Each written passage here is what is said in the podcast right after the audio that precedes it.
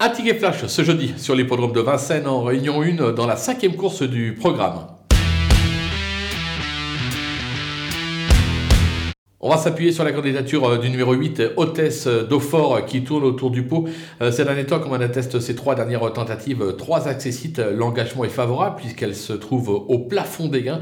Je pense que sage, elle ne devrait pas taper loin. On va donc la tenter gagnante et placée.